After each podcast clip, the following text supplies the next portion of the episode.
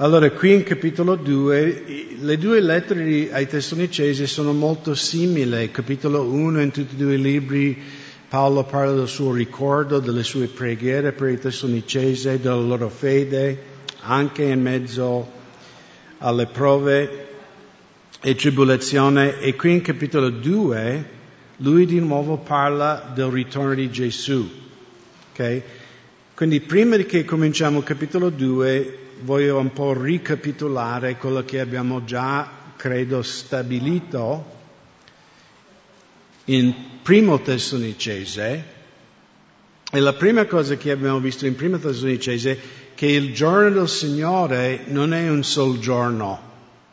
Il giorno del Signore comincia con il rapimento della Chiesa, no? Quando Gesù dice nessuno sa il giorno o l'ora, come ai tempi di Noè e Lot, così sarà quando io tornerò, quindi in modo inaspettata per i non credenti.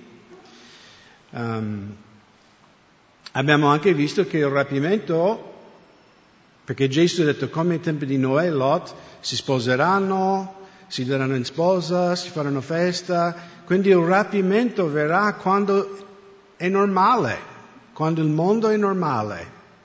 Invece il secondo ritorno di Gesù in Apocalisse 19, ci sono cataclismi mondiali e possiamo, dal momento in cui l'anticristo va nel Tempio e si dichiara di essere Dio, cioè si può contare i giorni, tre anni e mezzo più o meno, approssimativamente, Gesù verrà nei cieli per giudicare il mondo. E quindi qui in capitolo 2 Paolo eh, focalizzerà sul rapimento no, su questa prima parte del giorno del Signore, la beata speranza che noi abbiamo come cristiani, no? quel giorno in cui Gesù suonerà con la tromba e noi, primo classe, in cielo direttamente, senza fermate.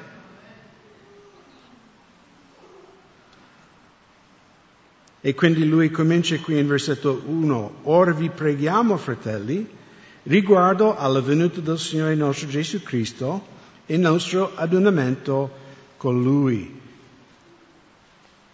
Quindi chiaramente il rapimento. In 1 Corinzi 5 no, lui parla eh, no, del fatto che eh, saremo radunati insieme con gli altri santi che sono morti prima di noi No, quindi questo adunamento con lui chiaramente parla del rapimento della Chiesa, che viene prima della grande tribolazione. Di non lasciarvi subito sconvolgere nella mente né turbare o da spirito o da parola da qualche epistola come se venisse da parte nostra quasi che il giorno di Cristo sia imminente. E quindi sembrerebbe, come avevamo già detto, che c'era un'eresia, una non verità che girava nella Chiesa, che Gesù era già venuta e che, che i tessalonicesi hanno perso la barca, sono rimasti qui sulla terra e loro credono che stanno nella grande tribolazione, questa persecuzione che stanno subendo. E Paolo dice non né di parola né di qualcosa scritto, non credere a queste cose perché Gesù non è venuto ancora. E lui ci dà delle indicazioni perché la Bibbia dichiara che ci sono segni che precedono il rapimento della Chiesa. Okay? Tutti non sono d'accordo con me in questo. Sapete che le cose degli ultimi tempi ci sono tante vedute eh, riguardo queste cose, ma io credo che la Bibbia ci dà dei segni. Se volete girare un secondo in 1 Tessalonicese 5, quindi indietro una pagina, in versetto 1, or quanto ai tempi e alle stagioni. Allora, cosa, cosa ci ha detto Gesù riguardo il rapimento? Nessun uomo sa il giorno o l'ora però Paolo dice che i tempi, stagioni, i credenti sapranno questi tempi E come sapranno? Sapranno perché ci sono cose nella Bibbia che sono state profetizzate, cioè devono essere al loro posto prima che la Chiesa venga portata in cielo. Quindi lui dice, quanto ai tempi e alle stagioni, fratelli, non avete bisogno che ve ne scriva, perché voi stessi sapete molto bene che il giorno del Signore verrà come un ladro di notte. Quindi di nuovo il rapimento per il mondo sarà una sorpresa. La vita sarà normale, un giorno la Chiesa sarà qui e il giorno dopo non ci saremo. Invece quando Gesù torna, tre anni e mezzo dopo l'abominazione di desolazione, sarà, cioè, sarà tre anni e mezzo di cataclismi mondiale, quindi non, sicuramente non sarà una sorpresa, non sarà preannunciata da tanti giudizi. Quando infatti diranno pace e sicurezza, poi più tardi parleremo di questo, perché secondo me qui parla di quando l'Anticristo farà un patto, no? In Daniele 9 farà un patto per sette anni, ok? Allora una subitanea rovina cadrà loro addosso come le doglie del parto alla donna incinta e non scamperanno affatto. Quindi di nuovo dalla mia veduta della scrittura il rapimento comincia il giorno del Signore e dopo che la Chiesa è stata portata via il giudizio di Dio su questo mondo comincerà. Sempre ai livelli più crescenti, no? Però versetto 4, ma voi fratelli, notate bene perché questa è la parola di Dio, non siete nelle tenebre così che quel giorno vi sorprende come un ladro. Allora abbiamo capito cosa ha detto Paolo qui? Per un cristiano, per un vero credente, il rapimento non sarà una sorpresa. Di nuovo non sappiamo l'ora e il giorno, perché Gesù l'ha detto, però lui ha detto, fratelli, voi saprete i stagioni, i tempi. E perché sapremo di nuovo? Perché ci sono cose profetizzate nella Bibbia. Il rapimento non poteva venire eh, in questi ultimi duemila anni in qualunque momento. Anche perché chiaramente il profeta Gioele, in Gioele capitolo 2, lui dice suona la tromba in Sion. Sion dov'è? Israele, esatto. E poi se leggete tutto il capitolo 2 di, di Gioele, c'è parla del sacerdozio, c'è tutta la nazione di Israele e di nuovo nella loro terra quando comincia il giorno del Signore. Ok? Fino al 1948 Israele non esisteva come nazione. C'erano alcuni ebrei nella terra promessa, ma sì, era sotto i britannici, loro lo chiamavano col nome romano Palestina e, e questo dovete anche sapere, non esiste una, una, un'etnia palestinese, è inventata perché i romani hanno chiamato Israele Palestina, era un nome che loro hanno chiamato quella zona, ma non c'è un popolo palestinese. La gente che in Israele che è di origine araba sono arabi. Okay? E quindi prima del 48 c'erano arabi, c'erano alcuni ebrei, ma pochi. E non c'era una nazione, cioè lì non c'era proprio un governo, era un po', mm, diciamo, una terra così, era sotto i britannici. E quindi è chiaro che prima del 1948 il rapimento della Chiesa non poteva accadere. Perché Gioele dice che il giorno del Signore eh, ci sarà suono della tromba e chi suona la tromba quando c'è un allarme? Di solito. Il governo, giusto? Un esercito o il sacerdozio. Quindi vuol dire che quando accade il giorno del Signore, Israele è stabilito di nuovo nella sua terra come nazione. Anche Gesù nel Vangelo di Matteo 24, 16 dice, no, guai a quelli in Giudea che scampano, no? Quindi anche Gesù ha detto che quando queste cose degli ultimi tempi accadranno, Israele di nuovo sarà nella, nella loro terra. Okay? Quindi il rapimento non poteva venire se Israele non era di nuovo nella terra. E qui Paolo ci dà in secondo, eh, secondo Tessalonicese 2, versetto 3, un altro due segni.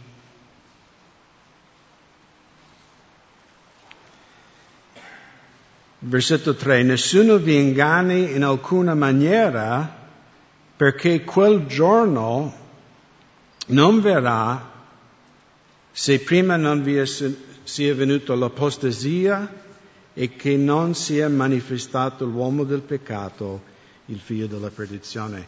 Quindi Paolo scrivendo ai Corinzi dice, ragazzi, state tranquilli, Gesù non è venuto già e voi non siete stati lasciati da Dio e qui sulla terra a soffrire persecuzione.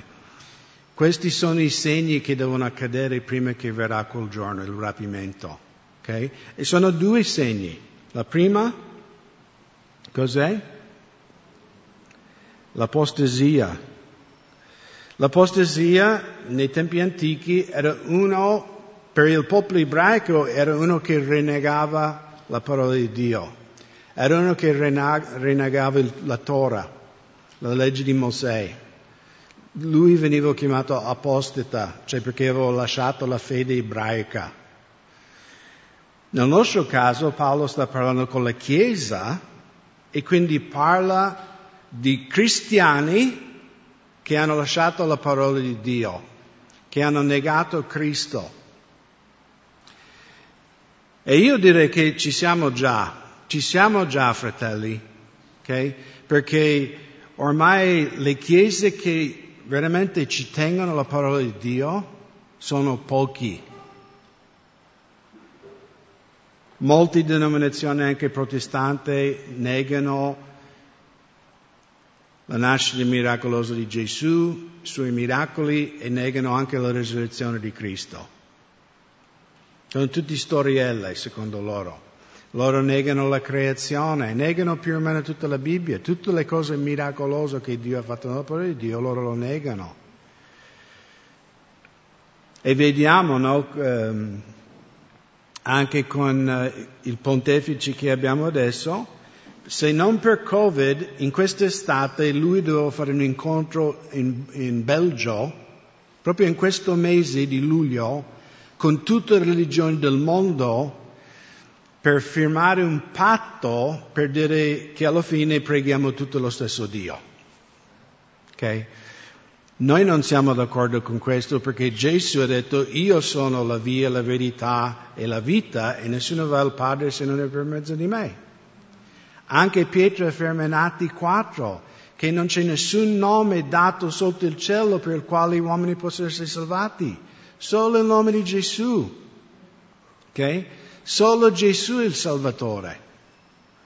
Ma adesso abbiamo questo miscuglio babilonese no? tutta religione per, pa- per avere pace, no? viviamo in questa cultura politicamente corretto, eh, non offendere nessuno, però se vuoi blasfemare Gesù Cristo questo va bene. Se, se vuoi insultare i cristiani quello va bene. Se vuoi insultare altri gruppi sei su pieno di odio. E come ho detto domenica scorsa, no, questo i nostri cinque stellati vorrebbero approvare una legge che se tu credi che il matrimonio è fra un uomo e una donna, tu puoi essere anche messo in carcere se pubblicamente tu dichiari queste cose. Se tu credi che non va bene che una coppia omosessuale adottino un bambino, puoi andare in galera se viene approvata questa legge è una cosa anticostituzionale, anche perché la, la Costituzione italiana dice che la Repubblica, cioè il primo articolo, la Repubblica italiana è fondata sulla famiglia, fatta di uomo e donna. Cioè la, stessa Costituzione sarà illegale se viene approvata questa legge. E di nuovo non, non voglio battere col chiodo tantissimo, Dio ama gli omosessuali e ama tutti e Gesù è morto per tutti. Quindi noi amiamo tutti, non siamo contro, siamo tutti peccatori che abbiamo bisogno di essere salvati. Okay? Però, eh, e giustamente ognuno vivrà come vuole, in una repubblica libera che è Italia, eh, ma non ci possono imporre le loro idee per forza. Non possono imporre sui nostri figli l'insegnamento di gender. Voi sapete anche questo? Loro, voi che avete bambini piccoli nelle scuole italiane vogliono imporre l'insegnamento di gender che loro vogliono insegnare ai nostri bambini. Se oggi ti senti uomo, sei uomo. Se domani ti senti donna, sei donna. Ma questo è delusione mentale. Okay? Eh, ormai il mondo in cui viviamo è la follia totale. Se non è nato uomo è uomo, se non è nata donna è donna. Ma questo è scientificamente così, biologicamente così. Ma di nuovo viviamo in un mondo in cui il male è bene e il bene è male. No? E, e, anche questo è un segno no, degli ultimi tempi. Vediamo anche nelle chiese evangeliche anche nelle Calvary Chapel. Non questa. E non dico fra i pastori, però io conosco credenti in America che vanno in chiese Calvary Chapel e loro scrivono e vado adesso a yoga, fare yoga. Yoga è una cosa che viene dalla religione eh, hindu, che non c'entra niente con un cristiano. È una pratica pagana, diabolica. Ok? Quindi scordate di fare yoga, andate a fare corsa, andate a fare quello che volete, aerobica. Yoga è una pratica religiosa in cui viene invocato un spirito, un demone. Okay? Per questo le posizioni di yoga sono di animale o anche posizione sessuale. Okay? E anche questo vogliono mettere nelle nostre scuole. E hanno provato a Cairano e io e Silvana Oltri abbiamo alzato la voce e poi hanno smesso. E noi genitori dobbiamo vegliare perché ci sono persone perversi, malvagi che vogliono inculcare i nostri figli con queste dottrine. Però per dire anche nella Chiesa cristiana, ormai yoga, faccio yoga. Ma capisci cos'è yoga? Anche l'insegnamento che è diffusissimo adesso nelle chiese anche evangeliche, specialmente nella chiesa pentecostale, è la confessione positiva. Se tu confessi una cosa abbastanza volte, io sono ricco, io sono ricco, io sono ricco, non ho la pancia, non ho la pancia, non ho la pancia. Cavolo, ce l'ho ancora. no. Sì, noi ridiamo, ma è una cosa diabolica. Perché confessare una cosa non è fede in Gesù, è fede nell'incantesimo che tu fai. La confessione positiva che è diffusissima nelle chiese pentecostali, liberi. E, e fare un incantesimo No, tu ripeti una formula, dice io sono ricco, il mio conto in banca è pieno, grazie a Gesù, è pieno di soldi, è pieno, pieno, pieno, pieno, è ancora vuoto. Eh, non ha a che fare con la, la fede biblica. La fede biblica è nella persona di Gesù Cristo. Okay? Forse Dio ti benedirà con le finanze, spero di sì. Forse Dio ti guarirà o Dio ti farà tante cose ma è fede in Gesù. Non fede che tu confessi mille volte ogni giorno una cosa, ma di nuovo molto sottilmente questi insegnamenti si stanno infiltrando nella Chiesa. E quindi io direi che questo primo segno già c'è.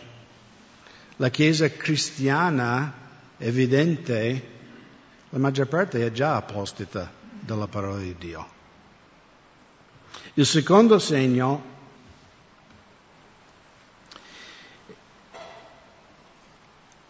non si è manifestato l'uomo del peccato, il figlio della perdizione. E quindi questo uomo, eh, qui viene descritto no, che eh, il figlio della perdizione. Questa parola perdizione è quello senza legge, no? Un ribelle, uno che va contro ogni morale, ogni legge. Infatti Daniele quando descrive l'Anticristo dice lui cambierà l'amore dei, delle donne, muterà queste cose, muterà i tempi, come suo padre Satana, no? Il, è un fuorilegge, questa parola manifestato ehm, in greco è la stessa parola che veniva usata quando i romani e i greci svel- toglievano il velo da una statua o un monumento. Come facciamo anche oggi, no? le gallerie di arte, uh, guarda il dipinto è quello. E quindi non vuol dire, perché dopo Paolo in versetto 4 parlerà eh, di quando l'anticristo commetterà l'abominazione di desolazione, quindi tre anni e mezzo entro questo periodo di sette anni. E alcuni dicono che vedi il rapimento verrà dopo la metà della tribolazione, eh, questi sette anni, perché Paolo parla di questo avvenimento. Ma Paolo non dice che quello deve accadere prima del rapimento, lui dice solo che l'uomo deve essere svelato. Ok? E quindi sarà, apparirà nel, nel palco mondiale. Ok? E di nuovo questa è la mia idea, forse sbaglio, ma um, come Paolo parlava del fatto quando diranno, e chi, quando no, diranno vuol dire i non credenti, giusto perché Paolo scrive ai credenti, quando loro diranno pace e sicurezza, boom, giudizio. Anche il fatto, se volete girare lì un secondo velocemente in Daniele 9,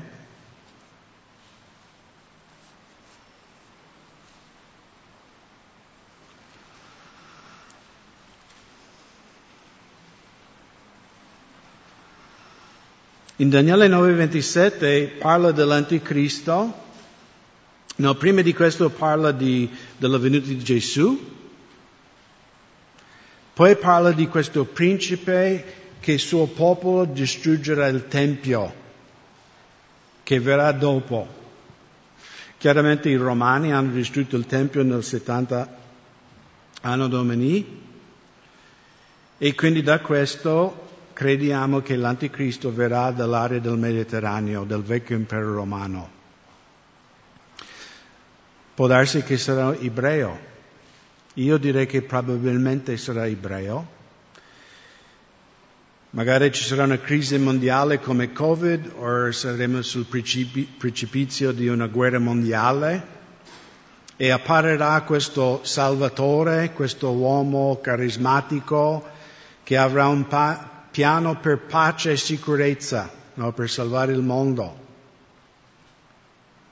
E qui in Daniele 9:27 egli, egli è l'anticristo, stipulerà pure un patto con molti per una settimana.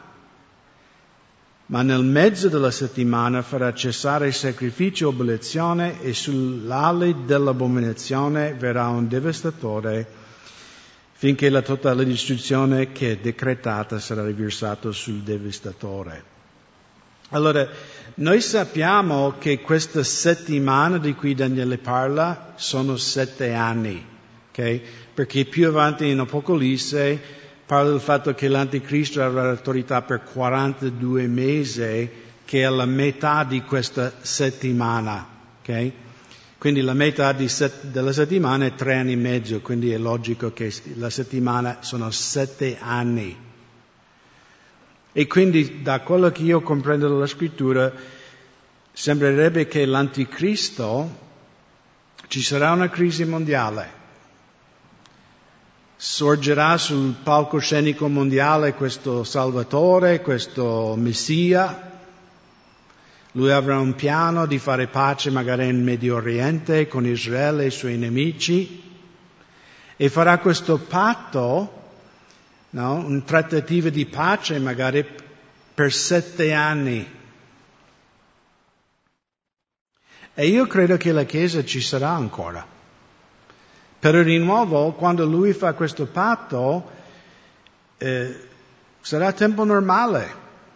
No? Non saranno guerre, cataclismi, perché chiaramente abbiamo già visto, no? Gesù ha detto quando vengo sarà come Lot e Noè, no? che si sposavano, andavano a festa, andavano tutto quanto e poi il giudizio comincerà. Ok, torniamo in secondo Tessalonicesi 2.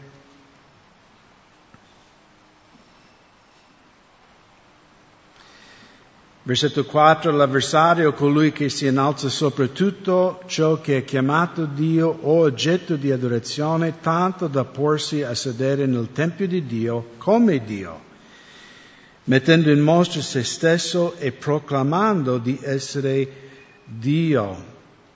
Allora questo di nuovo cade alla metà di questi sette anni e la parola di Dio dice che gli ebrei, quando lui farà questa cosa, loro gli occhi saranno aperti, loro comprenderanno che lui non è il Messia, che non è un Salvatore, che è il loro nemico e, e poi comincerà quello che Gesù ci ha detto in Matteo 24, la grande tribolazione comincerà.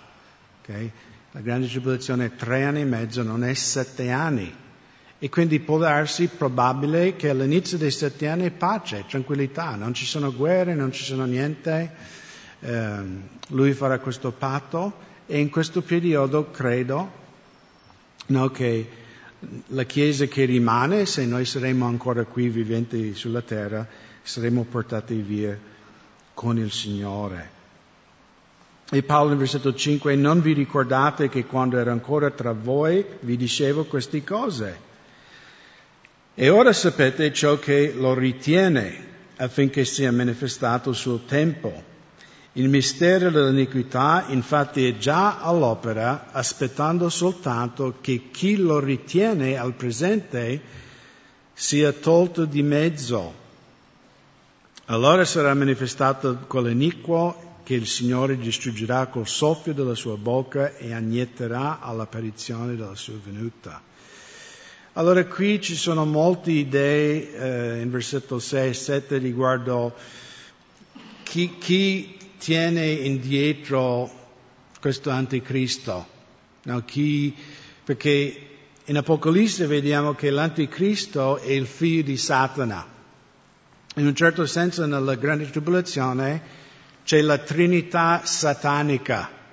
C'è Satana che è come padre diabolico, c'è suo figlio l'anticristo e c'è il falso profeta che è un uh, falso Spirito Santo, potremmo dire. Perché in Apocalisse il falso profeta testimonia della bestia, lui testimonia dell'anticristo, come biblicamente lo Spirito Santo dà testimonianza di Gesù. Perché Satana, Dio è creatore, Satana solo può eh, mimicare, come si dice, copiare. Non puoi inventare qualcosa originale. Infatti tutto quello che Satana vuole fare è tipo beffare quello che Dio ha fatto. Noi vediamo questo nella religione.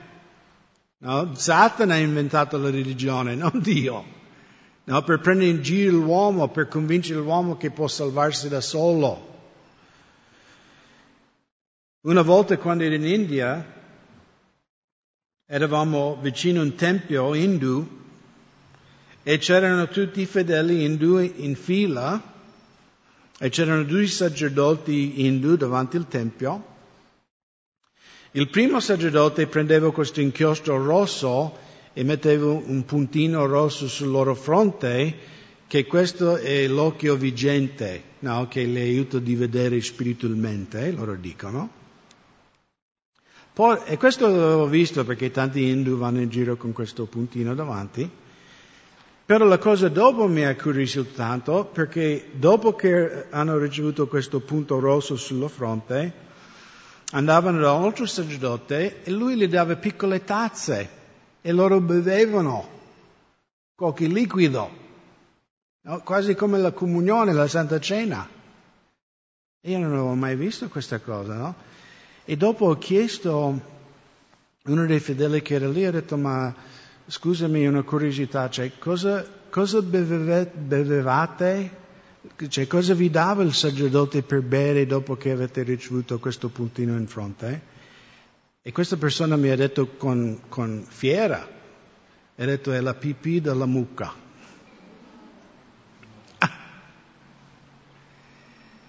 E veramente ho visto lì come il diavolo, cioè il diavolo vuole prendere l'umano e schiacciare la sua faccia nel fango. Perché, perché l'uomo è, è la gloria del creato di Dio. Cioè noi siamo stati creati per glorificare Dio, per, per essere un specchio di chi è Dio. No, e, e, vediamo in Gesù, no? uno che amava, guariva, che faceva solo del bene. E Satana vuole prendere l'uomo e ridurlo al più miserabile di tutta la creazione.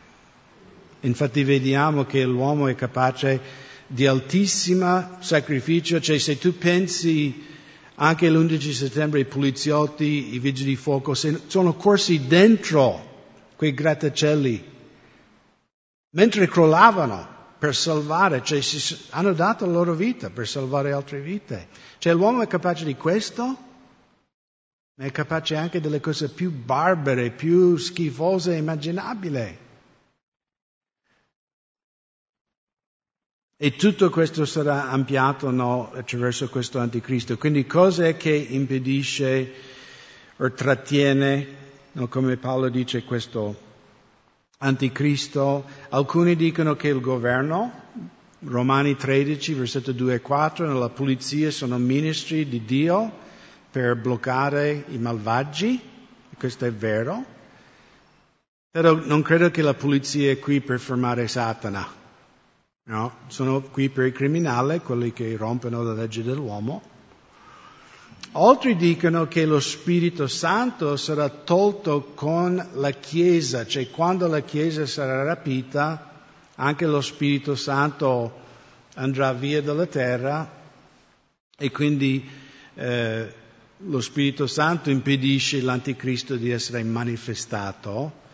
Eh, però io credo che teologicamente ci sono grandi problemi con questa teoria, perché Dio è onnipresente.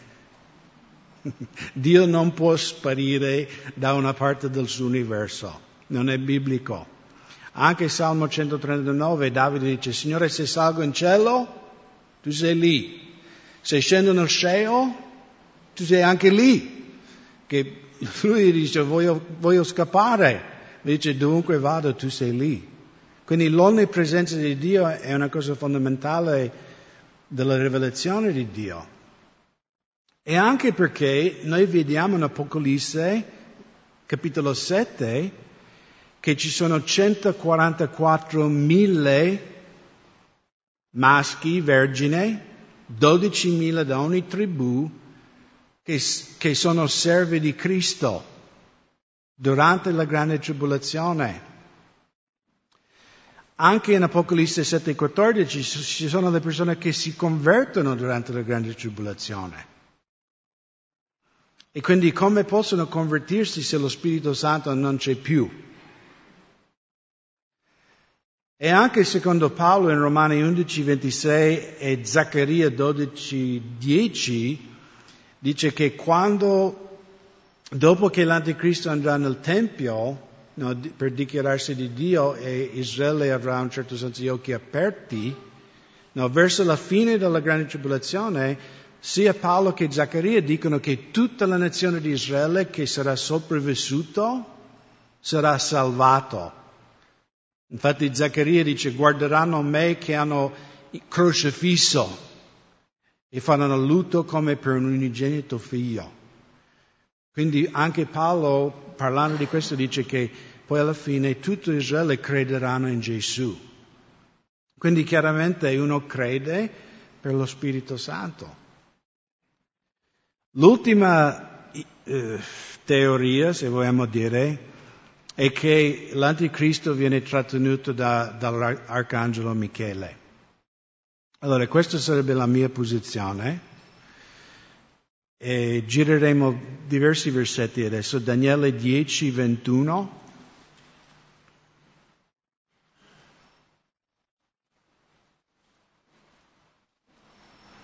In capitolo 10 Daniele aveva passato tre settimane in digiuno e preghiera perché voleva sapere dal Signore quando la nazione di Israele sarebbe ritornata nella loro terra. Daniele era parte dei esili in Babilonia.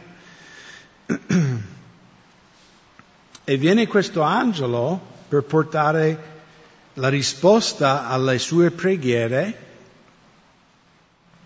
E lui dice, questo angelo dice in versetto 21 di Daniele 10, ma io ti farò conoscere ciò che è scritto nel libro della verità.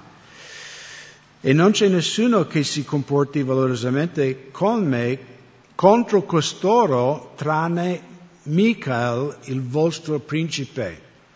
Allora se leggete tutto il capitolo, questo angelo arriva e dice io ho provato, io sono stato mandato il primo giorno che tu hai cominciato a pregare, ma il re di Persia, che Persia era la zona dove Babilonia, dove Daniele era, era prigioniero, possiamo dire, mi ha resistito.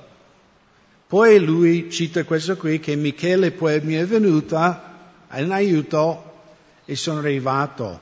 Però qui c'è una particolare molto importante. L'altro angelo dichiara che l'arcangelo Michele è l'angelo guardiano della nazione di Israele. Lui dice Michele è vostro principe del popolo di Israele. Anche più avanti, in Daniele 12, andate avanti due capitoli,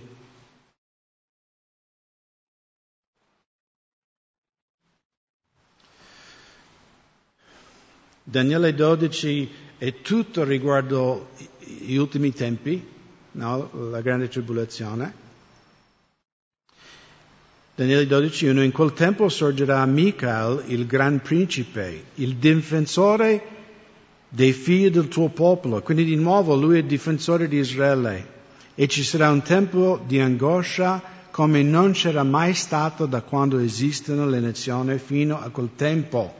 Quindi la grande tribolazione in quel tempo il tuo popolo sarà salvato, tutti quelli che saranno trovati scritti nel libro. Andiamo nel Nuovo Testamento, nel libro di Giuda, c'è solo un capitolo. In versetto 9, Giuda, versetto 9, 1, 9.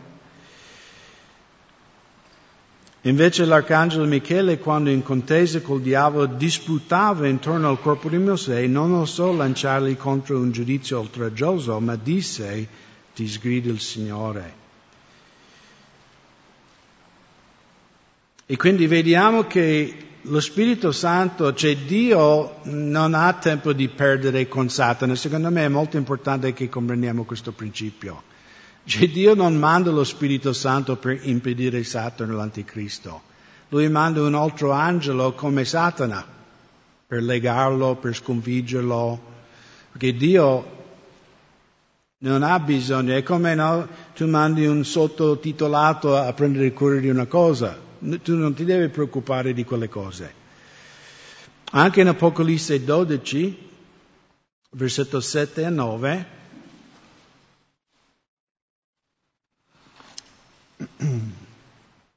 Apocalisse 12,7 e vi fu, una, in, vi fu guerra in cielo, Michele e i suoi angeli combatterono contro il dragone. Anche il dragone e i suoi angeli combatterono, quindi il dragone è Satana, i suoi demoni, ma non vinsero e per loro non fu più trovato posto nel cielo. Così il gran dragone, il serpente antico, che è chiamato Diavolo e Satana, che seduce tutto il mondo, fu gettato sulla terra e con lui furono gettati anche i suoi angeli. Allora andate avanti un capitolo, capitolo 13.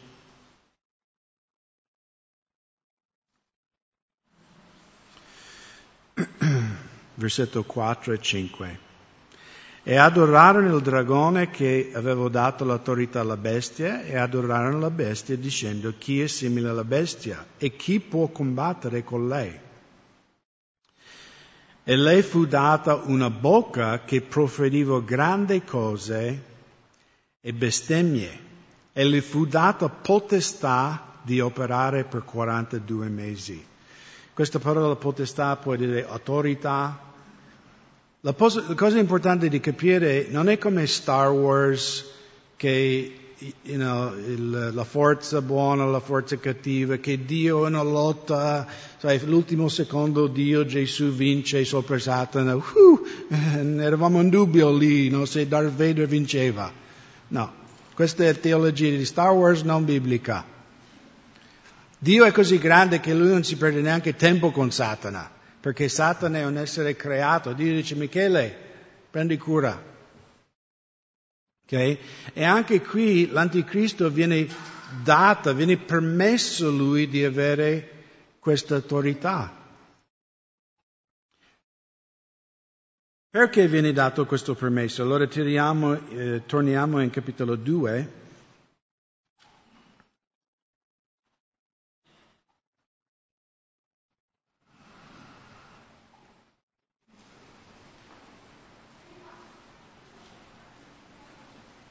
Versetto 9, la venuta di quell'iniquo avverrà per azione di Satana con ogni sorta di potente di segni e di prodigi bugiardi e con ogni inganno di giustizia in quelli che periscono. Notate che la Chiesa non c'è qua, perché non hanno accettato l'amore della verità per essere salvati, quindi hanno respinto il Vangelo. E per questo Dio manderà loro efficacia di errore perché credono alla menzogna. Quindi questi 42 mesi che l'anticristo sarà dato l'autorità, Dio dice ok, il, il, mondo avete rigettato Gesù Cristo come Salvatore, voi volete adorare Satana? Bene, adesso vedrete come adorare Satana, come lui un padrone. Ma la cosa importante di capire è che Dio è sovrano, Dio è onnipotente. Che Satana, di nuovo, Dio non manda lo Spirito Santo per cacciare a porre al diavolo e all'anticristo. Dio dice, Michele, tu lo leghi, tu lo attacchi, tu fai. Infatti, alla fine del libro dell'Apocalisse sono gli angeli che legano Satana e i suoi demoni e le cacciano nello stagno di fuoco non Dio lo Spirito Santo.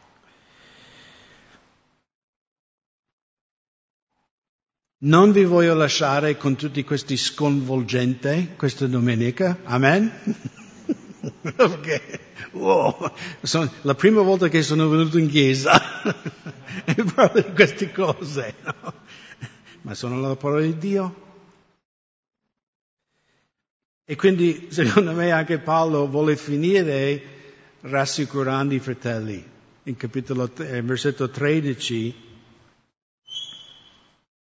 dopo che ha parlato dell'anticristo, della grande tribolazione, di tutti questi turbamenti, sconvolgimenti mondiali, dice ok fratelli, torniamo a pensare del Signore e della sua grazia, ma noi siamo obbligati a rendere di continuo grazie a Dio per voi, fratelli, amati del Signore. E quindi Paolo, perché come alcuni di voi, sicuramente i tessalonicesi erano un po' sconvolti, no? dopo che Paolo parlava dell'anticristo, di Satana, di tutte queste cose, e dice, fratelli, ricordate che siete amati del Signore. Perché Dio fin dal principio vi ha eletti a salvezza mediante la santificazione dello Spirito e la fede della verità. Allora noi comprendiamo la lezione di Dio perché cosa dice Paolo qui? Dal principio Dio vi ha eletti. Allora è vero quello che dicono i calvinisti che Dio nell'eternità passata, gruppo A, cielo, gruppo B, inferno. No, non è proprio così perché Paolo ci fa comprendere questi concetti, no? perché la sovranità di Dio e il libero arbitrio di uomo sembrano una contraddizione. Come può Dio essere sovrano in cose se noi facciamo di testa nostra? È possibile perché Dio, prima di cominciare la creazione, lui ha visto già quanti di noi avremo dal nostro libero arbitrio ricevuto Gesù Cristo come Salvatore? Okay? Perché per Dio non esiste il tempo come per noi. Adesso sono le 12 meno 6 minuti e sta facendo tic, tic, tic, mento 20 secondi. Fra un'ora magari mangerò la pasta col ragù. Questa mattina mi sono svegliato a pregare. Ma per Dio non esiste passato, presente e futuro. Lui dimora perché il tempo è una cosa creata del nostro universo. Quindi Dio è sempre, Lui è nel passato, Lui è nel futuro. Quindi quando Dio ha cominciato di creare, non è che Lui dice, oh che sorpresa, anche Craig si è salvato. Ma Lui sapeva già. Lui sapeva che tutti voi sareste qui questa mattina al culto. Quindi Dio sapeva già dal principio chi sarebbe salvato. Non è che Dio capricciosamente ha detto con gli occhi chiusi, qui a destra salvati, qui a sinistra mi dispiace, brucerete e sarete separati dalla mia presenza per eternità. Questo è un Dio non biblico. Ma secondo me anche Paolo vuole consolarci perché sai, tu leggi queste cose, Apocalisse, Anticristo, Cataclismi, Satana, e dici, mamma mia. Però Paolo ci vuole dire, stai tranquilli, fratelli, perché Dio regna in cielo, che Dio è sul suo trono. A Dio non è capitato niente a sorpresa. A voi è capitato a volte le sorprese? No, magari ti rompi la macchina in mezzo alle montagne o no, tante cose. Ma Dio non, non è, Dio non è sorpreso da niente. E per noi è grande forza di conoscere che colui che, che ha la mia vita nella sua mano non sorprende niente. Lui sa cosa ha il tuo domani e lui sa cosa ha un mese fra oggi nella tua vita. E lui sa già quel giorno quando tu sarai davanti al suo trono con Gesù e con tutti i credenti. E quindi leggo di nuovo, ma, ma noi che siamo obbligati a rendere continuo grazie a Dio per voi, fratelli, amati del Signore, perché Dio fin dal principio vi ha eletti a salvezza mediante la santificazione dello Spirito e la fede nella verità. A questo Egli vi ha chiamati per mezzo del nostro Vangelo, affinché otteniate la gloria del Signore nostro Gesù Cristo. Cioè, di nuovo, per Dio Lui sa le scelte che faremo, ma noi, un momento della nostra vita, abbiamo udito il Vangelo e abbiamo dovuto decidere credere o no. Abbiamo visto precedentemente, Paolo dice che coloro che sono giudicati hanno rifiutato la verità. No, hanno, cosa è scritto qui? Non hanno accettato l'amore della verità per essere salvati. Non è che perché Dio capricciosamente ha detto loro col diavolo. No, loro hanno, non hanno accettato l'amore della verità. E quindi perciò noi predichiamo il Vangelo a ogni creatura. E noi dichiariamo ai uomini e alle donne siate riconciliati con Dio. Gesù ha pagato per i vostri peccati. Potete essere riconciliati, i vostri peccati possono essere perdonati. Quindi per Dio lui sa già tutto. Perciò può dire che vi ho letto prima della creazione. Ma per noi tutte le cose accadono in modo lineare. Perciò, versetto 15, fratelli, state saldi e ritenete gli insegnamenti che avete imparato tramite la parola o la nostra epistola. Quindi, fratelli, tenete saldi la parola di Dio. È l'ancora della nostra salvezza. È l'unica guida che abbiamo in questi tempi di yoga e di confessione positiva. Perché sapete, fratelli, Satana no, un po' di veleno ogni giorno, non, non ti viene boom con la grande bugia, un po' di veleno ogni giorno finché diventiamo zombie. Ora il Signore nostro Gesù Cristo stesso è Dio e Padre nostro che ci ha amati e ci ha dato per grazia una consolazione eterna e una buona speranza, consoli i vostri cuori e vi confermi in ogni buona parola ed opera. Quindi di nuovo Paolo parla del, dell'amore che Dio ha per noi, della speranza che abbiamo in Gesù che Dio nessuna cosa ha preso a lui per sorpresa. Lui sa ogni cosa e perciò anche noi possiamo restare in quel rifugio della verità della parola di Dio. Cristo è morto per me, come abbiamo cantato, io ho la vita eterna, io sono figlio di Dio. E né lavoro, né datore di lavoro, né eh, Covid, eh, né, nessuna di queste cose cambierà quello che Cristo ha fatto per me. Neanche l'anticristo, eh, tribolazione, difficoltà. E quindi stiamo saldi nella parola di Dio e saldi nell'amore di Gesù. Amen.